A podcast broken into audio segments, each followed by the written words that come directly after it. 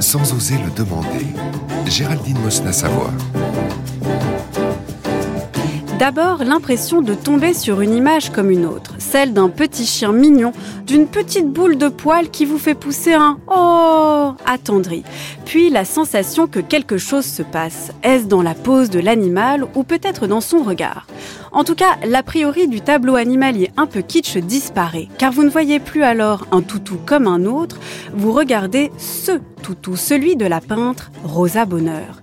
Née il y a 200 ans, oubliée à cause de son genre pictural ou de son genre tout court, comment a-t-elle pourtant renouvelé de son vivant l'approche du vivant?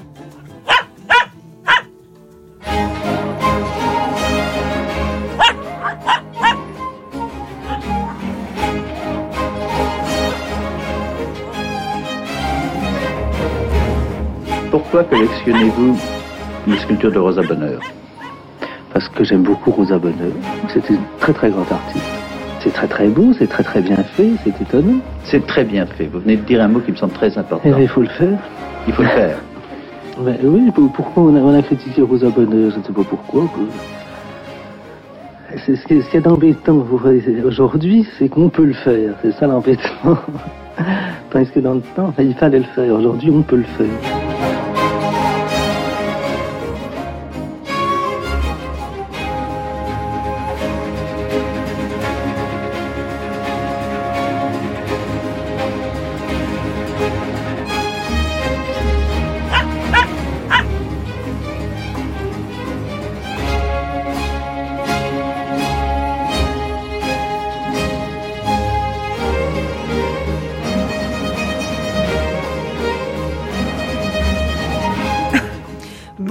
Leïla Jarboué. Bonjour. Vous êtes conservatrice en chef au musée d'Orsay et co-commissaire de l'exposition Rosa Bonheur qui, après Bordeaux, débute aujourd'hui au musée d'Orsay et jusqu'au 15 janvier 2023. Merci d'être ici aujourd'hui. J'imagine que vous avez un programme chargé puisque l'exposition ouvre aujourd'hui. Alors cette exposition, elle ouvre parce que c'est le bicentenaire de Rosa Bonheur. Elle est née en 1822. Elle est morte en 1899. Euh, depuis 1899, Rosa Bonheur a un petit peu disparu, il faut le dire quand même, des radars. Que s'est-il passé en fait entre 1899 et aujourd'hui pour que euh, cette exposition soit un petit peu la grande première? Alors, euh, effectivement, Rosa Bonheur a un petit peu sombré dans l'oubli. Elle a été redécouverte par les féministes euh, états-uniennes enfin à partir des années 1970 plutôt par le biais de son genre et par le biais de l'étude de la femme artiste. Et maintenant, euh, effectivement, il est temps qu'on s'intéresse à son œuvre, à ses tableaux euh, en eux-mêmes. Alors euh, Rosa Bonheur est un peu dans un purgatoire pour diverses raisons. vous l'avez dit, c'est voilà, c'est une femme, mais on voit que les rétrospectives consacrées des femmes artistes sont nombreuses cette année, mais c'est finalement un phénomène très très récent. Donc l'histoire de l'art est quand même encore très majoritairement écrite au masculin. Donc voilà, déjà ça. le genre animalier, vous l'avez dit, donc aussi.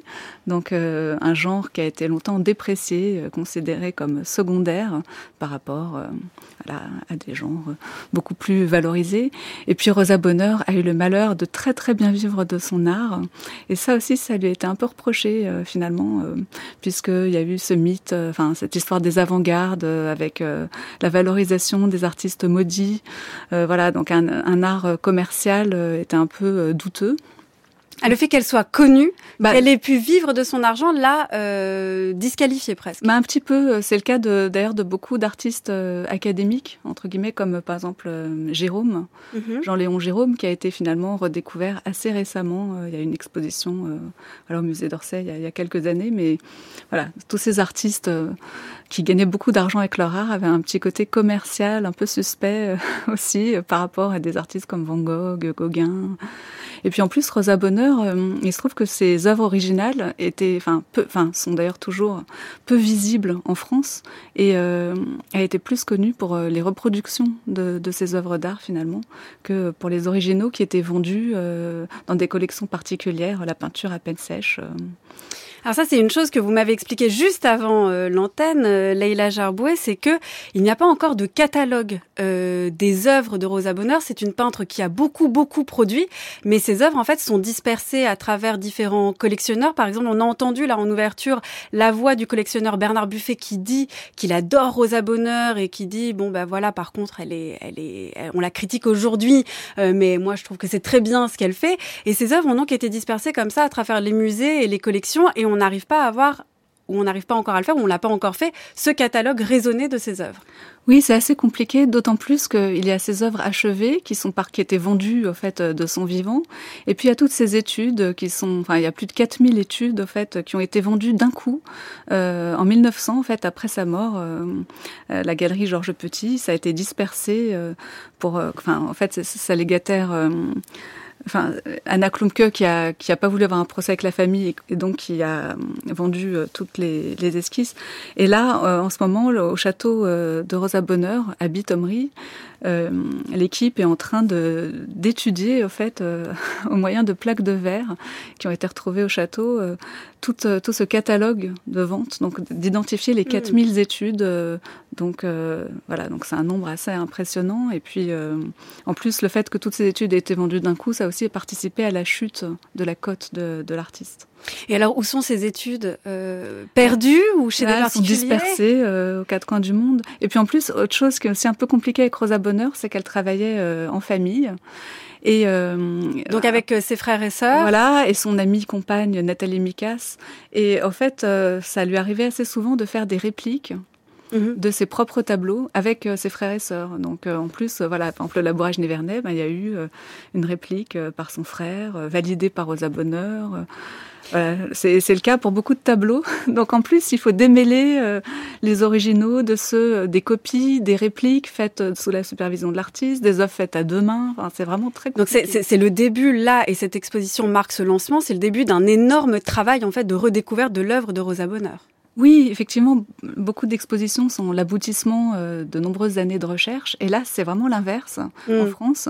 Cette exposition euh, se veut vraiment comme un début, euh, voilà, une première pierre pour donner envie à des étudiantes et étudiants enfin, de travailler sur Rosa Bonheur. Et d'ailleurs, on a enfin, déjà réussi ça parce que deux euh, étudiantes là veulent débuter une thèse en histoire de l'art euh, sur Rosa Bonheur, donc les premières, puisque pour le moment. Il y, en a jamais eu? Eh ben, il y a une thèse en France sur Rosa Bonheur, mais c'est une thèse vétérinaire. Ah bon Mais qui est très intéressante. Hein. D'ailleurs, l'autrice participe au catalogue. Et alors, qu'est-ce qui est dit dans cette thèse euh, sur bah, euh, C'est une thèse qui euh, analyse les, les, relations entre Rosa Bonheur et son vétérinaire, le commandant Rousseau, mhm. la correspondance qu'elle a eue avec lui, montre comment elle était assez pionnière dans le soin qu'elle portait à ses animaux, voilà, qui étudie. Euh, aussi vraiment son rapport à, à, à tous les aux, plus de 300 animaux qu'elle avait euh, qui vivaient avec elle mais c'est très très intéressant alors, Rosa Bonheur, on l'a dit, elle est née en 1822, elle a des frères et sœurs, c'est l'aînée d'une fratrie de quatre enfants, c'est ça. Elle avait un père qui était artiste, en fait, professeur de dessin, un Saint-Simonien convaincu, hein, qui est d'ailleurs euh, parti un petit peu, euh, c'est un moment dans une branche un petit peu euh, marginale du Saint-Simonisme. Sa mère est décédée quand elle avait 9 ans. Oui, quand elle avait 11 ans. Quand elle avait 11 ans. donc, elle a été élevée par son père comment en est-elle venue à, faire, en fait, à se dire qu'elle allait devenir peintre? Alors, euh, à cette époque, c'était assez, enfin, c'était très difficile pour une femme, euh, même d'émettre le désir de vouloir être artiste si on n'était pas baigné euh, dans un milieu un peu artiste, parce que mhm. voilà, c'était, c'était quasiment impossible. Donc, Rosa Bonheur, quand même, était avec son père euh, artiste, euh, voilà, ça lui a facilité sa vocation. Et sa mère aussi était euh, un petit peu artiste. En fait, elle avait rencontré son père. D'ailleurs, ses deux parents s'étaient rencontrés puisque le père de Rosa Bonheur donnait des cours de dessin à la mère de Rosa Bonheur. La mère de Rosa Bonheur était musicienne. Elle a eu aussi l'idée d'apprendre à lire et à écrire à sa fille en lui imaginant un alphabet où elle, où, elle, avait associé des animaux à chaque lettre de l'alphabet. Donc, elle avait aussi un côté créatrice. donc, Rosa ben Rosa Bonheur baignait euh, dans un milieu propice. Euh, parce que pour les filles, le déterminisme était important à l'époque, euh, enfin très important. Et elle a une vocation précoce et son amour pour les animaux et son amour pour le dessin, enfin, sont deux choses qui semblent indissociables en fait dans la dans la vie de Rosa Bonheur. Donc, ce qui veut dire que quand Rosa Bonheur décide d'être peintre, euh, c'est déjà parce qu'en fait, elle naît dans une famille d'artistes et aussi euh, d'un père qui est euh, quand même convaincu qu'il y a une égalité des sexes en vertu du, du saint-simonisme. mais quand elle décide ça, elle décide tout de suite de choisir la peinture et le genre animalier. Et ce genre, pourquoi elle le choisit? Est-ce que ça vient d'un amour des animaux ou est-ce que ça vient au contraire d'une mode peut-être de l'époque? Alors je pense que ça vient des deux, euh, parce qu'effectivement, enfin, elle dit qu'elle elle aimait énormément les animaux depuis toute petite. Elle trouvait vraiment réconfort dans cette société euh, d'être euh, sensible et, et, peut-être même plus sensible que, que les humains. Mais elle était aussi très pragmatique puisqu'elle a fait l'expérience de la pauvreté. Donc son père était saint-simonien, mais du coup il a un peu abandonné, même complètement abandonné mmh. sa famille, puisqu'en fait il était au couvent de Ménilmontant et il voyait sa famille qu'une fois par semaine. Il gagnait pas d'argent, euh, enfin parce que voilà, c'est très, très, difficile de vivre de sa peinture, surtout dans le contexte post, enfin de, des années 1830, de la Révolution, du choléra. Enfin, euh, donc euh, la famille était très pauvre et c'est la mère qui s'usait à la tâche pour faire vivre ses enfants, ses quatre petits enfants. Et en fait, elle est morte d'épuisement puisque la journée, elle faisait, elle donnait des leçons de musique, le soir, elle faisait de la couture. Donc morte d'épuisement à l'âge de 36 ans. Pour Rosa Bonheur, ça a été un traumatisme très profond, euh, évidemment. En plus, sa mère a été enterrée dans une fosse commune. Et euh, elle a perdu tous les papiers enfin, qui auraient pu donner un héritage à sa famille. Enfin bon, bref, donc Rosa Bonheur a fait cette expérience vraiment terrible de la dure réalité concrète des choses. Et donc, elle s'est jurée de venger sa mère en devenant artiste, mais aussi en gagnant très bien sa vie euh, par son art. Et donc, le choix de l'art animalier, c'était aussi un choix pragmatique dans la mesure où c'était euh, un art, euh, effectivement, qui se développait, euh, qui avait son public, et puis qui était quand même à la portée d'une femme, puisque faire de la peinture d'histoire avec des nus, donc basé sur le nu humain, c'était impossible pour les femmes à l'époque puisque le NUS s'étudiait principalement euh, à l'école des beaux-arts, qui n'était pas ouvert aux femmes. aux femmes. Pour aller dans des académies privées euh, étudier le NU, ben, il fallait être riche. Donc les femmes à l'époque, en fait, pour se former à l'art, les femmes pauvres, c'était soit l'école gratuite de dessin pour jeunes filles, où Rosa Bonheur d'ailleurs euh, a enseigné, et dont elle a été directrice, soit avoir la chance d'être dans une famille d'artistes comme Rosa Bonheur, qui a été formée par son père. Mais elle a dû vraiment batailler parce qu'en fait, au début, il voulait euh, la cantonner à des tâches. Vous voulez qu'elle devienne couturière, oui, c'est ça Oui. Et puis elle a commencé à faire des retouches de vues, euh, de photographies, enfin des travaux très délicats et minutieux. Et puis, euh, comme elle avait beaucoup de volonté, il a accepté de la prendre sous son aile et elle a complété son éducation qu'elle avait avec son père en allant étudier au Louvre, puisque le Louvre là était accessible à tous. Donc, elle s'est presque formée euh, d'elle-même. Alors, il y a eu son père qui était prof de dessin quand même, euh, mais ça veut dire que c'est elle qui a aussi, qui s'est entêtée et qui est allée au Louvre pour faire des, des copies des, des, grandes œuvres, c'est ça? Oui. Et puis, il y avait un modèle à l'époque qui était important, c'était euh, Elisabeth Vigée-Lebrun, dont les mémoires venaient d'être publiées, et donc qui était un modèle aussi pour les femmes de réussite. Et euh, donc le père de, Rosa Bonheur, finalement, voyant sa fille si déterminée, il lui a dit qu'il aimerait qu'elle surpasse Vigée Lebrun, qu'elle devienne en quelque sorte une sorte de Vigée Lebrun des animaux. Donc, lui-même avait quand même beaucoup d'ambition finalement pour euh, sa fille euh, dès lors qu'il a accepté qu'elle devienne peintre. Oui, en, quelque sorte, elle le vengeait elle aussi. Alors elle a très vite eu du succès, du succès hein, on peut le dire. Euh, dès les années 40, elle expose euh, des scènes d'animaux, elle expose dans les salons, elle reçoit des médailles. En 1848, elle reçoit la médaille d'or avec son tableau Bœuf et taureau de la race du Cantal. Euh, donc très vite, elle a été identifiée comme la peintre du genre animalier. Mais est-ce que son genre, à ce moment-là, n'a pas été un rebutoir? C'est-à-dire que est-ce qu'on l'a célébré en tant que peintre du genre animalier ou est-ce qu'au contraire on l'a célébré un petit peu comme de manière curieuse, c'est-à-dire une femme qui peint?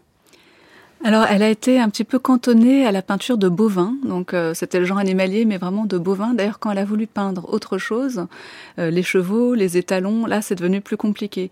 Mais en ce qui concernait les bovins, c'était un sujet à la mode et euh, qui était très lié au patriotisme, à l'exaltation aussi de, de, la République, voilà, pendant la Deuxième République. Donc, c'était pas vraiment lié à son genre féminin. C'est pas ça qui a attiré la curiosité. Là, c'était plutôt pas encore, parce que là, c'était des tableaux encore, euh, voilà, euh, de taille euh, relativement pas modeste, mais enfin voilà, c'était pas des coups d'éclat comme elle allait faire quelques années après, avec un sujet vraiment associé aux hommes pour le coup. Donc là, c'était plutôt le fait que c'était des sujets vraiment en lien avec l'esprit du temps. avec la valorisation des campagnes françaises aussi au moment où l'industrialisation commençait à se développer, et puis dans un contexte de concurrence aussi entre nations avec le Royaume-Uni. Donc on l'a célébrée plutôt comme une peintre euh, presque patriotique, c'est ça?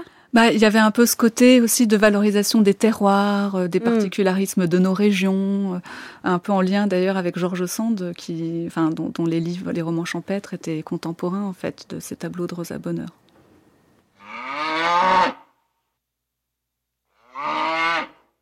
Le portrait de Rosa Bonheur à 26 ans est celui d'une jeune femme déjà célèbre. Elle a obtenu la médaille d'or du Salon de 1848. Bien mieux, le jury lui commande au nom de l'État une scène de labourage parce qu'elle excelle dans ce genre. Mais aucun des jurés du Salon ne se doute que la toile à laquelle le peintre s'attaque immédiatement va faire accourir les foules au musée du Luxembourg pendant plus d'un demi-siècle. Le labourage nivernais est aujourd'hui au château de Fontainebleau. Mais le petit musée Rosa Bonheur où il est accroché, se situe en marge du circuit de la visite des appartements. Ce labourage nivernais résume toute l'œuvre de Rosa Bonheur et aussi les appréciations contradictoires qu'on a portées sur elle de son vivant autant qu'après sa mort. Certains de ses contemporains ont considéré le peintre comme un disciple de Jean-Jacques Rousseau, cherchant refuge dans la nature, un écologiste avant la lettre. Mais les jeunes artistes qui le redécouvriront aujourd'hui le trouveront aussi très moderne, car cette technique l'apparente aux expériences des hyper-réalistes américains. Rosa Bonheur avait tenu à travailler dans le pays de George Sand, dont elle avait aimé les livres, et les paysages de la mare au diable ont d'étranges correspondances avec ceux du peintre.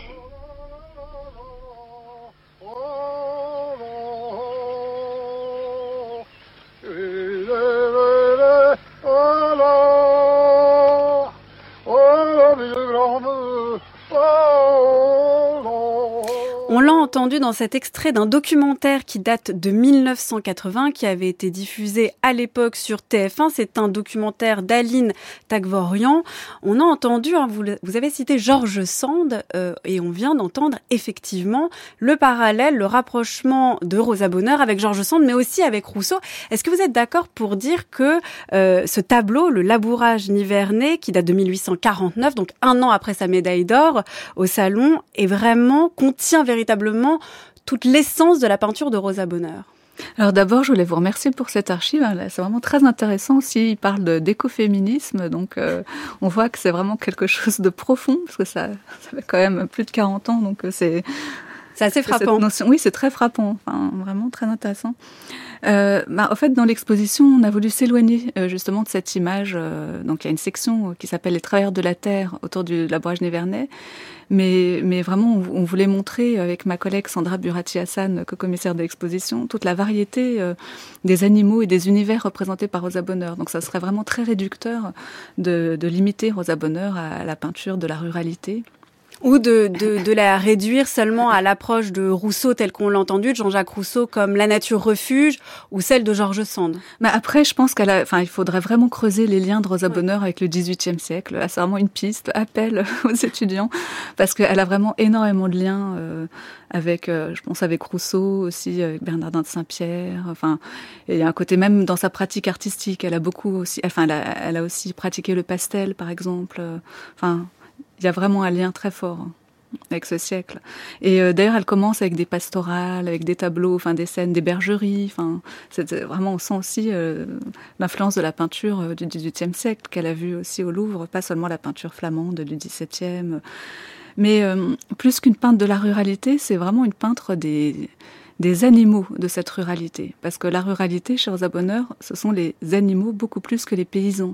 Et c'est vraiment ce qui fait sa spécificité, parce que elle leur accorde une place enfin, qui d'habitude est plutôt dévolu aux paysans. Dans, dans, les scènes de labourage, le laboureur est une figure vraiment importante, souvent avec des, enfin, un côté moral. C'est un sujet à la fois simple mais universel. Voilà, cette personne qui, ce travailleur qui creuse les sillons, dont sort le pain qui nourrit l'humanité tout entière, pour reprendre l'expression de Rosa Bonheur.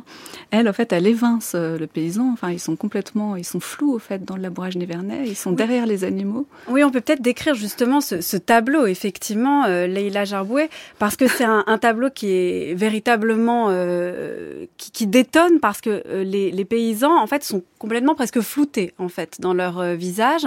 En revanche, euh, les bœufs sont très expressifs. Euh, c'est vraiment eux les, les, les, les, sujets en fait de cette peinture.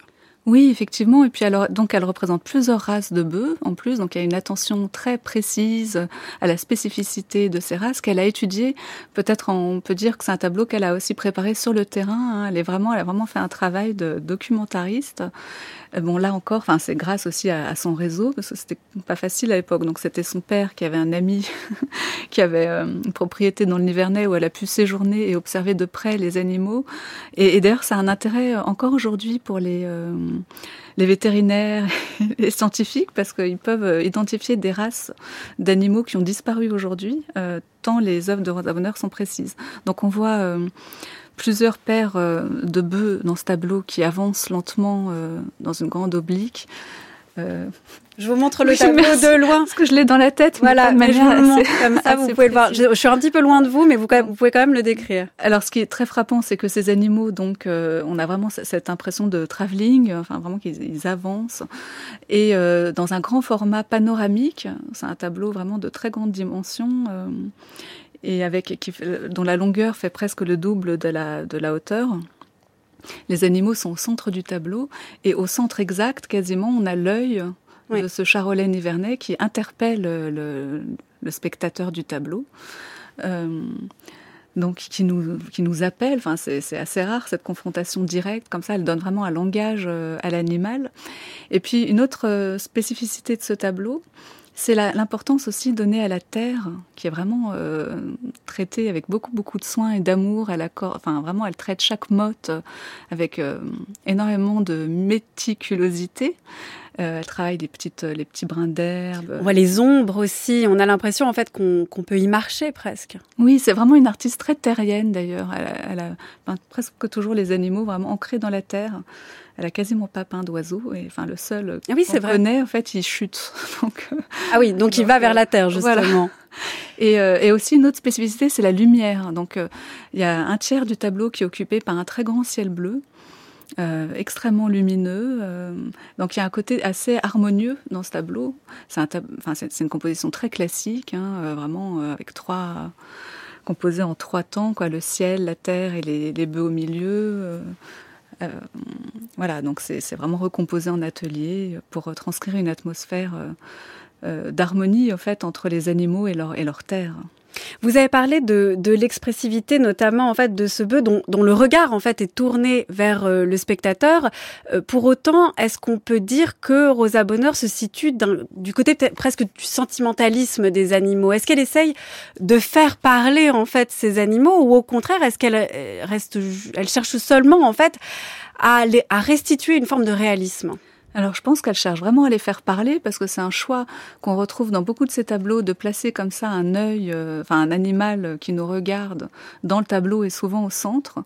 Euh, donc ça c'est vraiment un parti pris euh, d'insister sur leur regard. Alors il faudrait vraiment être spécialiste d'éthologie. Donc là c'est aussi des pistes pour étudier Rosa Bonheur mieux, mais apparemment aussi la bave là, de, de, cette de ce bœuf au centre, c'est un indice de stress thermique. Enfin j'ai entendu des, des spécialistes. Oui. Enfin, apparemment, enfin elle donne vraiment, elle retranscrit le langage euh, réel en fait euh, pour pour créer une connexion. Donc c'est donc donc c'est un genre réaliste, c'est ça, un, courant réaliste auquel elle appartient. Ah oui, c'est très réaliste, mais ce n'est pas sentimentaliste, justement, du coup, parce que le sentimentalisme, souvent, vise à, placer des, des sentiments humains sur l'animal. Donc, problème d'anthropomorphisme et de projeter justement des émotions humaines sur un animal qu'on instrumentalise. Oui, et, chez Rosa Bonheur, il n'y a pas du tout ça. Alors évidemment, elle peut pas se, elle est humaine, elle, donc elle peut pas, elle regarde les animaux en étranger, elle pourra pas avoir le, regard de l'animal sur l'animal, mais elle essaie vraiment d'être finalement assez neutre, assez scientifique en fait. Elle les étudie de manière très scientifique. Hein. Euh, son père avait été proche de Geoffroy Saint-Hilaire, avait travaillé enfin, pour des planches, et elle-même en fait euh, vraiment vise à, étudier l'anatomie, la, physiologie. Euh, la, myologie, donc l'étude des muscles. Enfin, il y a vraiment un côté scientifique dans son approche. Est-ce que on peut euh, aller jusqu'à dire que euh, il y a presque trop de neutralité dans, les tableaux de Rosa Bonheur, que finalement ce sont de parfaits documents, de parfaits témoignages euh, sur sur les animaux, mais en termes de créativité ou, ou d'apport esthétique, il reste peu? Alors là, ce que vous dites, ça fait penser à une remarque euh, célèbre de Cézanne sur le labourage nivernais, euh, où il disait, enfin, euh, dont il disait, c'est horriblement ressemblant. mais justement. oui, c'est une bonne question, la ressemblance. Est-ce que c'est juste une pâle imitation ou, une très belle imitation, au contraire de la nature? Comme dirait ma collègue Sandra Burati, qui avait une jolie expression, ça, ça, voudrait dire que c'est le, le, degré zéro de la peinture pour atteindre le degré maximal de la relation. Et pour euh, expliquer cette expression, enfin, c'est-à-dire que Rosa Bonheur, elle veut tellement être fidèle à l'animal, euh, elle le respecte tellement, en fait, que euh, elle, elle, elle, efface son ego, elle efface son style propre, euh, son, tempéra son tempérament, elle l'efface pour rester le plus objectif, enfin, face à la beauté de l'animal en soi, en fait. Donc vraiment, c'est une attitude éthique Rosa, Bonheur. C'est vraiment lié à son respect euh, pour les animaux. Elle en parle dans, dans, le, dans sa biographie, en fait, euh, écrite par Anna Klumke sous, sous, sa supervision.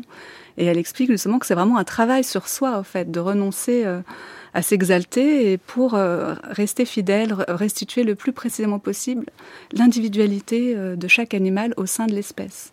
Alors là, je vous présente un autre euh, tableau, Leila Jarboué. Pour les auditeurs et auditrices, il faut le décrire. Alors d'abord, il s'agit du, marché aux chevaux, qui est aussi des tableaux les plus connus de Rosa Bonheur. Il date de 1850-1855 et celui-ci lui a valu une renommée internationale. Et je le présente à la suite du labourage euh, nivernais parce que c'est aussi un tableau de très grande ampleur où on voit euh, tout un ensemble euh, d'animaux, un petit peu comme le labourage nivernais. C'est pas encore les portraits d'animaux dont on va parler tout à l'heure. Oui, alors le, marché aux chevaux, alors c'est un tableau euh, intéressant euh, à plusieurs titres. Alors déjà d'un point de vue euh, succès de Rosa Bonheur, parce que c'est vraiment le tableau qui a lancé sa carrière internationale. Le labourage Névernet, c'est sa carrière en France, et le, les chevaux, donc le marché aux chevaux, sa carrière internationale. En France, on voulait un peu l'enfermer dans la peinture rurale. Donc, en fait, ce tableau n'a pas été acquis en France, n'a pas été acheté par l'État et n'a pas, n'a pas été acheté non plus par la ville de Bordeaux, auquel elle le cédait pourtant un prix euh, vraiment bas. Euh, en fait, pour la somme de 12 000 francs. Et finalement, elle l'a cédé pour la somme de 40 000 francs au marchand belge Ernest Gambard, qui est devenu son grand marchand, qui a beaucoup participé au succès de Rosa Bonheur. Et à l'international, justement. Voilà, notamment au Royaume-Uni et, aux États-Unis. Et donc, il a organisé, enfin, comme le tableau ne s'est pas vendu en France, puis il l'a racheté, enfin, l'a acheté, pardon. Euh, et, euh, il a fait tourner, enfin, donc elle est vraiment devenue très célèbre. Donc il a été décliné euh, le tableau euh, en estampes, enfin, de différentes sortes. Et, aussi, il y a une réplique qui a été réalisée par Rosa Bonheur avec son amie Nathalie Mikas en vue de la gravure.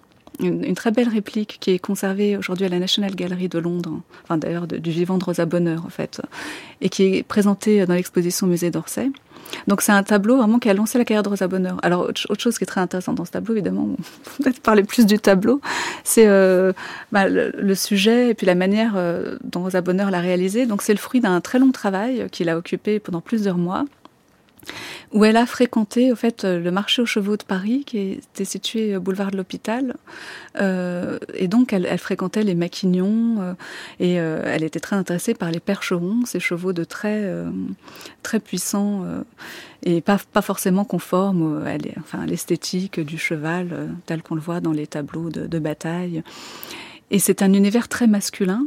Euh, donc Rosa Bonheur, pour pouvoir y travailler en paix et pour pouvoir y travailler même, euh, enfin voilà, de manière pratique, elle a demandé euh, cette fameuse autorisation de travestissement à la préfecture. Donc le droit de porter un pantalon pour se rendre sur le marché aux chevaux. Donc à partir de 1853, euh, donc Rosa Bonheur porte le pantalon pour travailler, mais tous les six mois, elle doit, elle doit renouveler cette, enfin, cette, cette autorisation. Voilà.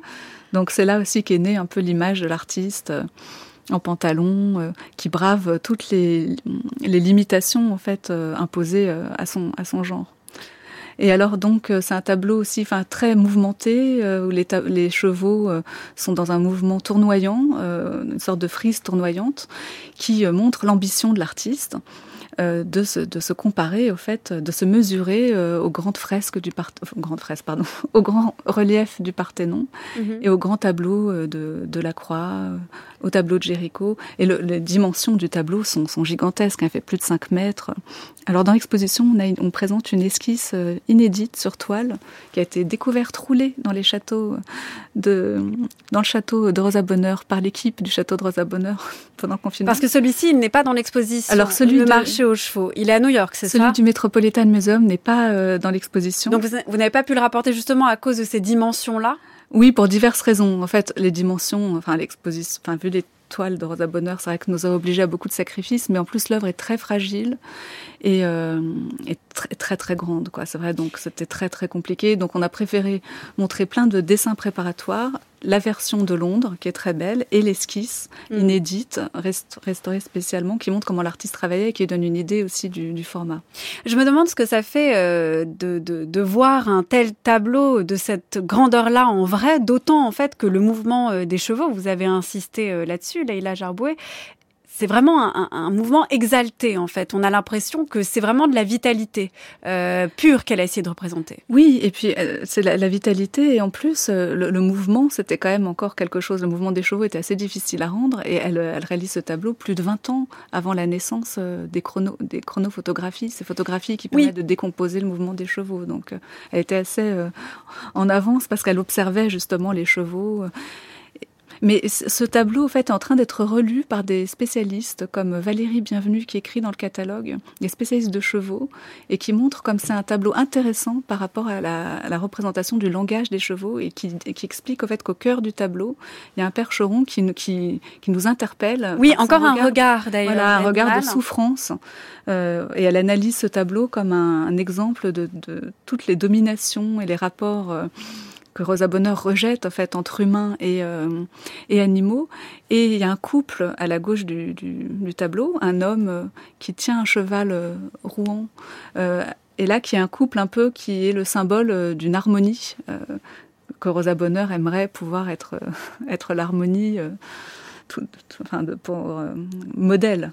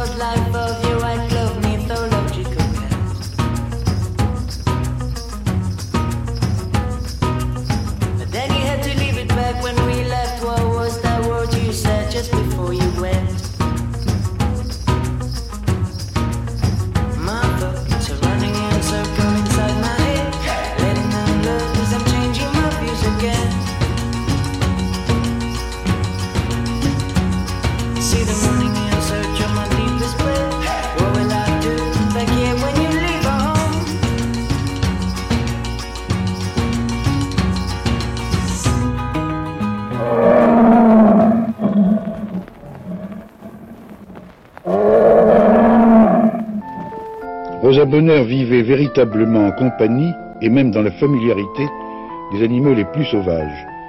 elle s'était aménagé un jardin zoologique personnel. On ne se rend plus assez compte aujourd'hui de l'intérêt que présentent les dessins et les croquis qu'elle a fait des lions. Nous avons la photographie et le cinéma. Mais au XIXe siècle, Rosa Bonheur est un des seuls artistes à approcher les fauves et à en donner des images qui ne soient pas fantaisistes.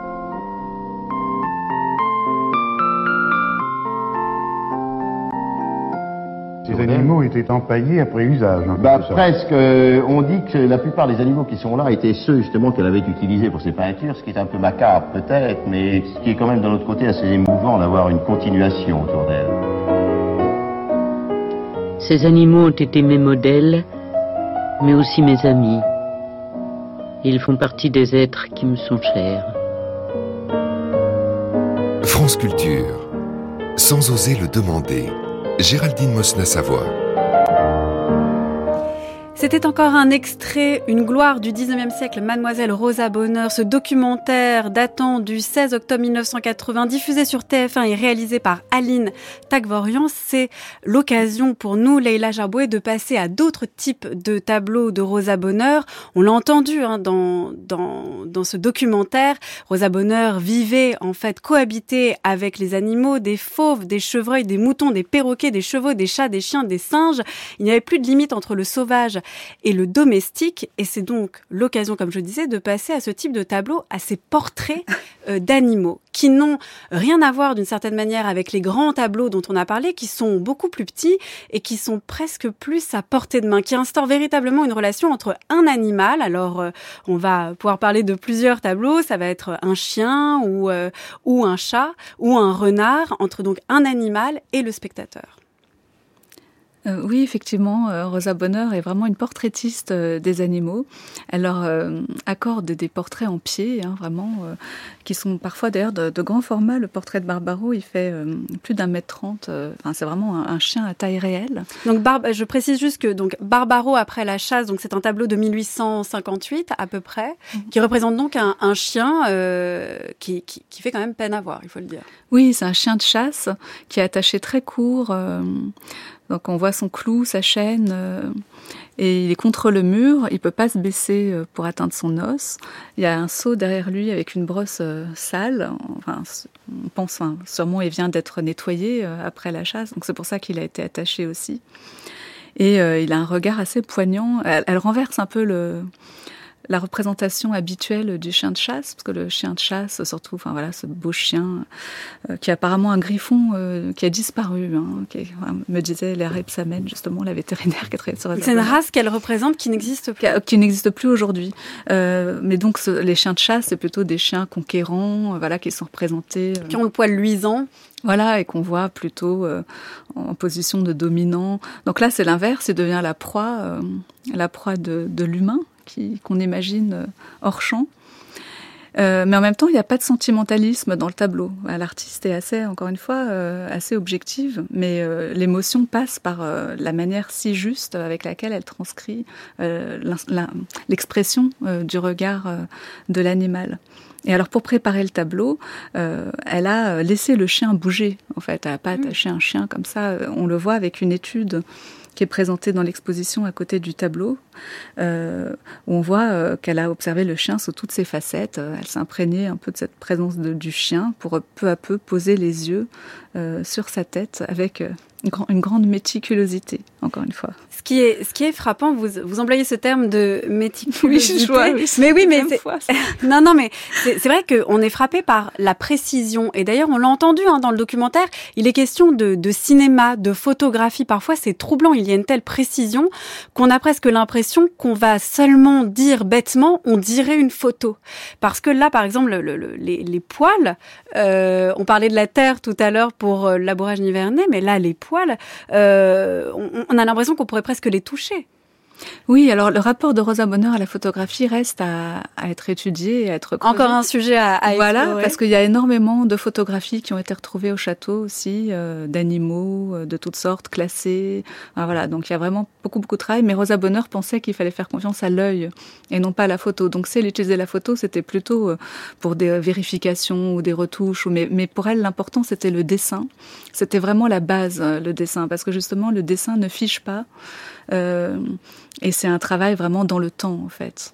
Et puis on a l'impression qu'il y a une sorte d'adéquation aussi entre la technique choisie euh, et le sujet. C'est-à-dire, est-ce qu'elle elle changeait de technique en fonction justement des sujets? Donc là, par exemple, pour Barbaro, après la chasse, euh, il y a quand même cette expression de, de tristesse. Il s'agit d'un chien de chasse, donc qui est euh, dans un rôle non pas de dominant, mais vraiment d'abattement. On peut aussi parler quand même de son tableau, euh, le, le, chat sauvage, qui date de, de 1850, où là, le chat est allongé, il est très digne, en même temps, il a l'air de, de profiter euh, du moment. Et là, pour le coup, les poils sont sont, plus touffus. La précision, on a l'impression qu'il est fondu euh, euh, dans l'herbe autour de lui. Est-ce qu'il y a une adéquation comme ça entre ces techniques de peinture et le sujet et l'expression choisie? Oui, c'est vrai qu'on a l'impression qu'il y a vraiment une adéquation parce qu'en regardant le, le, chat de près euh, quand il a quand il a été déballé pour être installé à Orsay. Euh, ah oui, a... c'est vrai que vous vous l'avez vu de près. Alors qu'est-ce oui. oui, mais les, les, visiteurs aussi le verront de près avec euh, la restauratrice. On, enfin, on a vu que la tête, elle était vraiment peinte presque en transparence. Il y a très très peu de matière en fait. Et elle a, elle a réussi à peindre les, les, petites moustaches, enfin vraiment avec une très très grande délicatesse. Alors qu'au contraire, euh, d'autres tableaux, par exemple le roi de la forêt, quand on en parlera, le pelage est au contraire vraiment en matière. Euh, donc elle, s'adapte effectivement à l'animal et en même temps, euh, elle n'a pas trop peint de chat, hein, alors qu'elle en avait. Elle avait un chat qui s'appelait Farino notamment. Euh, parce que voilà, c'était un animal. Euh, peut-être trop banal. Oui, peut-être trop pas assez puissant pour elle, pour elle. Donc là, c'est un chat sauvage, mais qu'on qu appelle aussi chat forestier. D'ailleurs, ça lui va très bien, chat forestier, parce que là, euh, elle peint vraiment la, la, symbiose entre le chat mm. et son euh, et son sol, quoi. Son, son... On dirait qu'il est fondu dans le sol en mousse. C'est ça. Il est complètement la, la, le pelage, la fourrure se mêle à cette mousse autour de lui. Alors, ce qui est intéressant d'ailleurs, c'est que là, ce chat ne nous regarde pas. Euh, on a euh, véritablement un, un, on voit très bien son œil, euh, comme tous les animaux euh, qu'elle qu'elle peint. On voit très bien ses yeux, mais là, on ne voit qu'un œil. Et euh, le chat est presque dédaigneux. En cela, peut-être est-il sauvage, mais c'est un des rares animaux qui ne regarde pas le spectateur. Oui, elle, elle, réussit à traduire vraiment une, la fugacité euh, d'un instant en fait, le chat qui s'étire un peu, cette tête qui se lève un peu. Donc c'est vraiment, c'est presque rien le sujet, mais elle, elle réussit vraiment à transcrire l'attitude parce que pour elle, enfin, dans sa, la justesse de sa représentation des animaux passe par le regard, mais aussi par l'attitude. Et d'ailleurs, enfin, dans l'exposition par exemple, il y a une petite aquarelle de fond inédite qui est très très belle euh, et le fond est de dos au fait, donc il n'y a pas de regard, mais rien que mm. la manière, là encore il y a une adéquation entre la technique et le sujet. Donc là, pour le petit fond, euh, tout délicat, tout fragile, euh, elle a choisi l'aquarelle. Et, et, on voit cette petite vie euh, juste en, avec cette représentation de dos de l'animal avec une oreille aussi très très bien représentée. Alors là, on va assez vite sur un certain nombre de portraits euh, d'animaux et il y en a un autre euh, dont j'aimerais parler parce que j'ai ouvert l'émission euh, avec ce portrait. C'est le Toutou, le bien-aimé, donc un portrait qui date de 1885. Alors ce tableau, il est quand même assez surprenant parce qu'il est presque kitsch quand euh, on, on voit donc, euh, bon, je, je, suis très mauvaise en, en, race de chien, mais on dirait en fait un caniche, euh, voilà, de, de, de, vieille dame, avec un petit grelot euh, autour du cou. Il est sur un canapé en velours euh, turquoise, euh, et puis finalement derrière ce côté un petit peu kitsch, enfin, une fois passé cette impression-là, on a très vite presque de la de, de l'empathie en fait pour ce genre, on fait presque un peu de peine. Il y a quand même quelque chose beaucoup d'expression de, de quand même de soit de la vitalité un peu puissante, soit de l'abattement. Alors oui, alors ce que je trouve assez rigolo avec ce tableau, parce que vous en parlez en, et qu'on vient de parler de Barbaro, c'est que là encore, elle adapte vraiment le, la technique et là le format aussi au mm. sujet. Et d'ailleurs, dans, dans l'exposition, on joue beaucoup sur les, les confrontations de format, parce que c'est assez drôle, comme le chat sauvage d'ailleurs, qui est présenté à côté d'un lion, euh, qui est presque l'opposé, voilà, ouais. de cette de ce chat tranquille. On a le lion rugissant. Là, il y a le petit chien euh, dans un format, euh, un minuscule tableau, 24 x 18 cm, avec un cadre. Donc, un petit bijou, quoi. Voilà, c'est ça. Il y a un côté petit bijou. Et, et en même temps, ce qui est assez drôle, c'est que Rosa Bonheur, euh, enfin, elle peint euh, ce qu'elle voit avec une grande simplicité. Elle est vraiment dans l'immanence, mais en même temps, elle a une grande culture. Euh, une grande culture artistique et, euh, et, et là c'est aussi un peu un clin d'œil à la tradition du, du portrait de aristocratique euh, et même du portrait de chien d'aristocrates. Donc il y, a des petits chiens qui tiennent la, la, chaussure de leur maîtresse, qui sont aussi très fortement érotisés dans la peinture du XVIIIe siècle ou du début 19e. Et là, chez Rosa Bonheur, il n'y a pas ça en fait. Il, il reste le petit pouf en velours bleu, mais le chien finalement n'a pas d'accessoire. Il a son petit grelot, mais il pose lui-même. Il n'y a pas de traces d'un instrument humain. Donc c'est presque un pied de nez en fait à toute cette bah, tradition euh, qui euh, instrumentalise les animaux et au contraire en faisant un, véritablement un portrait, elle leur donne un visage et une personne. Moi je pense oui que justement là ce chien n'est pas un n'est pas un jouet, c'est un ami, c'est pour Rosa Bonheur. Et d'ailleurs, elle, pose pour la postérité euh, dans les portraits que, que Anna Klumke d'elle. Elle pose avec un petit chien sur les genoux, un de ses chiens, avec plusieurs. Elle adorait les Yorkshire. Elle disait que c'est vraiment ses, amis.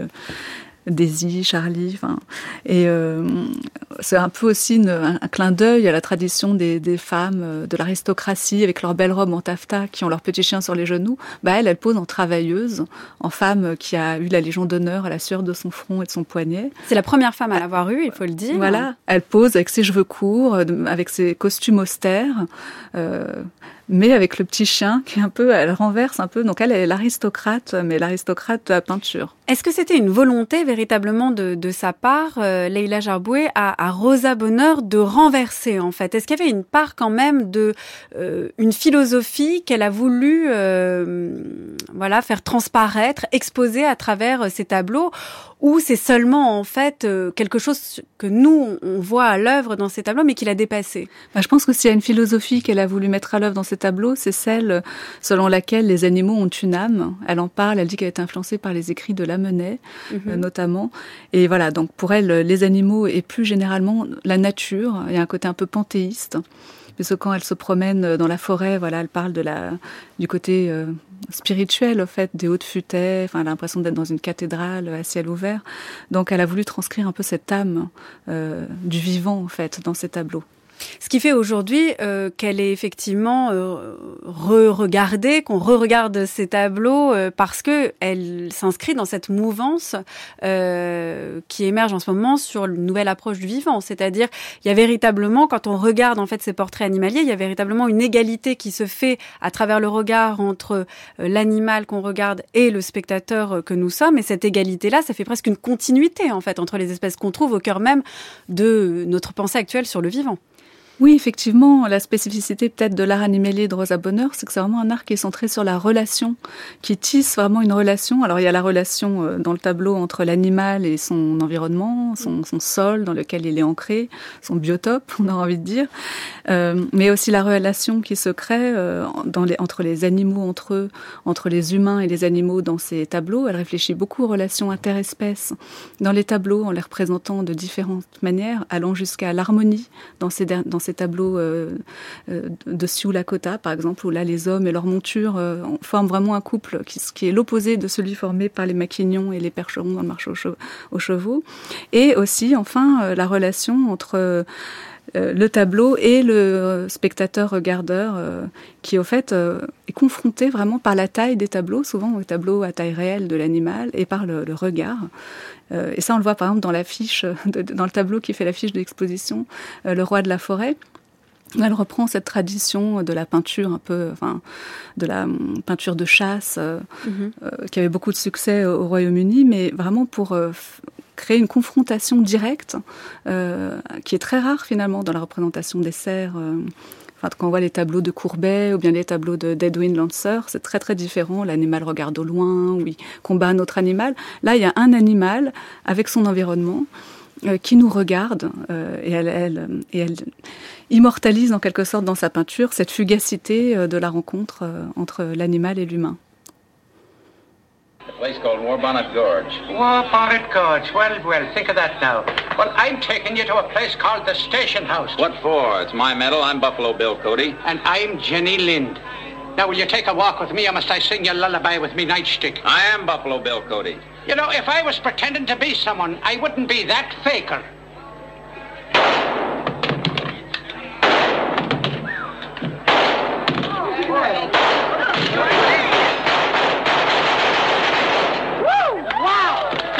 Yes, I am, yeah. are if you're saying so. I guess the laugh's on me, Mr. Buffalo. Here's your medal. Well, thanks. How about the dollar? Rose est une grande amie de Buffalo Bill, en fait, alors, qui est un grand succès contre tout en France avec le- l'exposition de western des Indiens. Peut-être, peut-être les sens d'espace, peut-être le grand ciel comme les, les cinémas.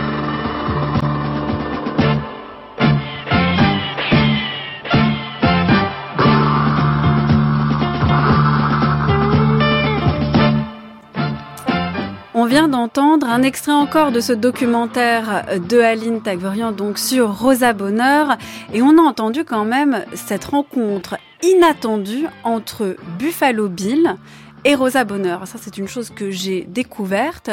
Euh, Rosa Bonheur, là, on l'a vu, était associée à des paysages très français. On a presque parlé de patriotisme. Leila Jarboué. Et puis, euh, Rosa Bonheur a fait aussi des tableaux euh, de Buffalo Bill. Est-ce que vous pouvez nous expliquer en fait cette rencontre entre Rosa Bonheur et le Grand Ouest américain? Oui, alors juste par rapport quand même au tableau euh, français, elle a quand même eu une, une petite période aussi euh, écossaise, anglaise. Ah hein. oui. Elle a beaucoup peint les brumes euh, et les bruyères Donc des de paysages autres que, Oui, que ce qui lui a été d'ailleurs reproché en France parce qu'on a trouvé que justement elle était, elle devenait trop anglaise. Enfin, pas pardon, pas anglaise, britannique. britannique. Oui, elle- donc, euh, mais donc elle avait déjà un tropisme euh, anglo-saxon quand même assez fort. Et euh, alors les États-Unis pour elle c'était vraiment le pays de la liberté et notamment euh, le pays de l'émancipation des femmes. Elle admirait beaucoup. Enfin, elle pensait que l'éducation là-bas était quand même beaucoup plus libre pour les femmes euh, et donc c'est ce qu'elle appréciait le plus. Alors euh, le contexte de sa rencontre avec Buffalo Bill est un contexte en fait où elle était euh, Elle était, comment dire, dévastée par la perte de son amie et compagne euh, de toujours, Nathalie Mikas, qui meurt en 1889. Et euh, peu de temps après, au fait, il y a euh, une exposition universelle qui se produit d'abord enfin, à Neuilly. Enfin, dans le cadre de l'exposition universelle, la troupe de Buffalo Bill, qui vient avec de nombreux Indiens Sioux Lakota, hein, autochtones d'Amérique Sioux Lakota, et, euh, et de nombreux animaux que Rosa Bonheur n'avait jamais vus, des bisons, euh, des mustangs, euh, et donc ça renouvelle un peu son art, quoi. Du coup, elle découvre, elle qui voulait toujours découvrir de nouvelles espèces euh, et races animales, euh, voilà, ça donne nouveau, une nouvelle vitalité à son art. Alors, elle s'intéressait quand même déjà depuis longtemps. euh, à l'Ouest américain, puisqu'elle avait, elle a copié au fait des livres de George Catlin, un peintre états-unien qui a peint beaucoup les, les autochtones d'Amérique. Euh, et qui était venue euh, à Paris en 1845, mais on ne sait pas si elle a vu le spectacle parce qu'elle était jeune. Enfin, voilà. Mais elle est allée aux États-Unis, elle ou? Non, elle n'a jamais été aux États-Unis. C'est ça qui est frappant parce que quand on voit ce portrait euh, donc euh, de Buffalo Bill qui en fait est intitulé d'ailleurs par du vrai nom, hein, c'est William F. Cody et qui date de 1889, on a l'impression que Rosa Bonheur est dans un grand espace américain en train de peindre, qu'elle a posé son, son tableau au milieu de ce grand espace et qu'elle a peint Buffalo Oui, alors elle l'a quand même peint, euh, enfin vraiment, puisqu'elle Elle l'a vraiment vu. Elle l'a rencontré, euh, voilà, il, il a posé pour elle et elle a même pu d'ailleurs euh, étudier de près euh, la troupe d'acteurs Sioux Lakota qui, qui Mm. était avec lui. elle, a, elle a pu copier voilà leurs costumes, observer les animaux de près. Donc elle a pu travailler comme elle le faisait, voilà, de manière précise, documentée. Mais en même temps, euh, enfin, c'est des découvertes qui ont été faites au château Rosa Bonheur récemment. Elle a utilisé des modèles, des modèles masculins en fait, et c'est le même modèle qui a posé. euh, donc ça, c'est Michel Ponce, euh, l'archiviste du château, qui, qui a trouvé ça. Euh, le même modèle a posé pour des tableaux écossais, donc pour faire une figure de berger écossais, et pour des tableaux euh, représentant des Sioux Lakota. C'est un modèle chameau. polyvalent finalement. Voilà. Oui.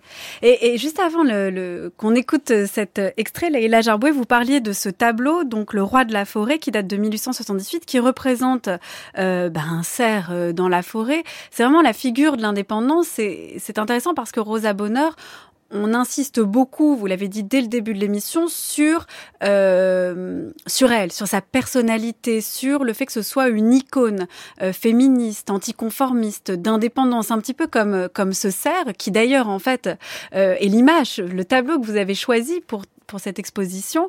Est-ce que Rosa Bonheur a pâti justement de cette indépendance et a fait que, euh, bah, embrassant euh, l'Ouest américain en fin de carrière, euh, les Français se sont aussi détournés d'elle. Je pense que les Françaises se sont détournées d'elle dès les années, enfin à partir du moment où elle s'installe à Thomery, à Bitomery, en lisière de forêt de Fontainebleau. Euh, elle a voulu s'isoler au fait pour pouvoir travailler en Elle-même s'est isolée, oui, c'est ça Oui, parce qu'elle voulait pas être trop dérangée justement euh, dans son quotidien pour vraiment se consacrer à la peinture, quoi, qui était sa vie.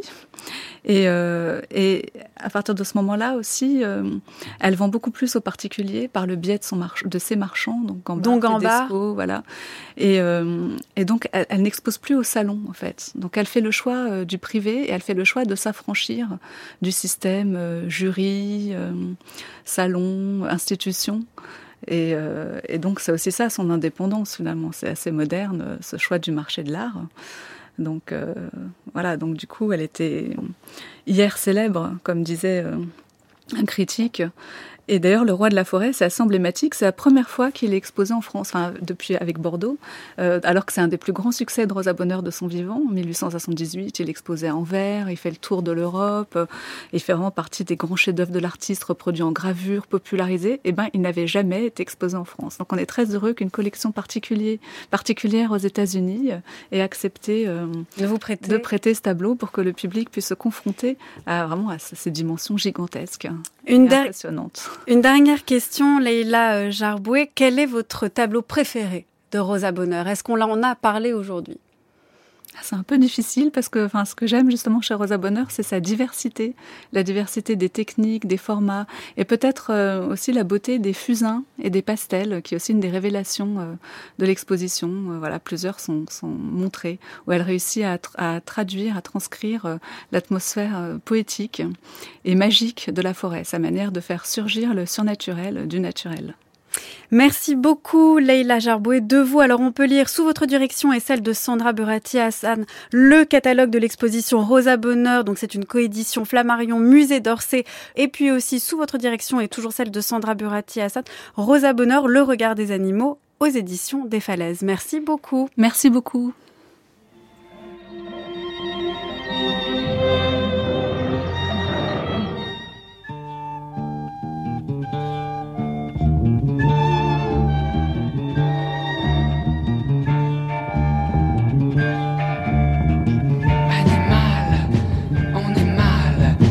Le dos couvert d'écailles.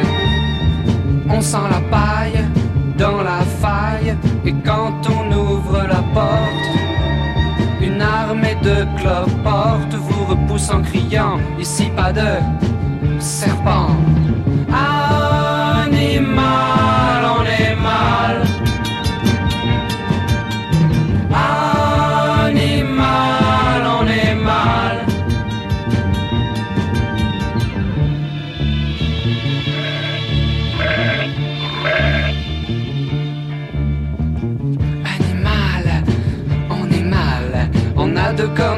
Sur le devant du nez. On s'abaisse, on s'affaisse, on a la queue qui frise, on a la peau épaisse, on a la peau grise. Et quand on veut sortir avec une demoiselle, on l'invite à dîner quand elle vous voit, que dit-elle?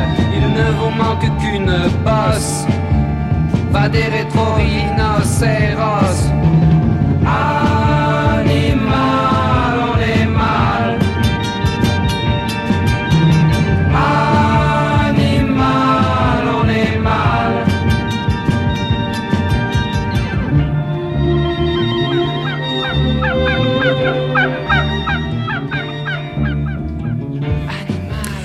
À l'équipe de Sans oser le demander, Anaïs Isbert, Marie-Lise de Saint-Salvi, Gwendoline Troyano, Cyril Marchand, Lord à l'Est, réalisation Louise André, prise de son Jacques Hubert. On se retrouve sur les réseaux Twitter, Instagram bien sûr, aussi sur le site de France Culture, à la page de Sans oser le demander ou encore sur l'application Radio France.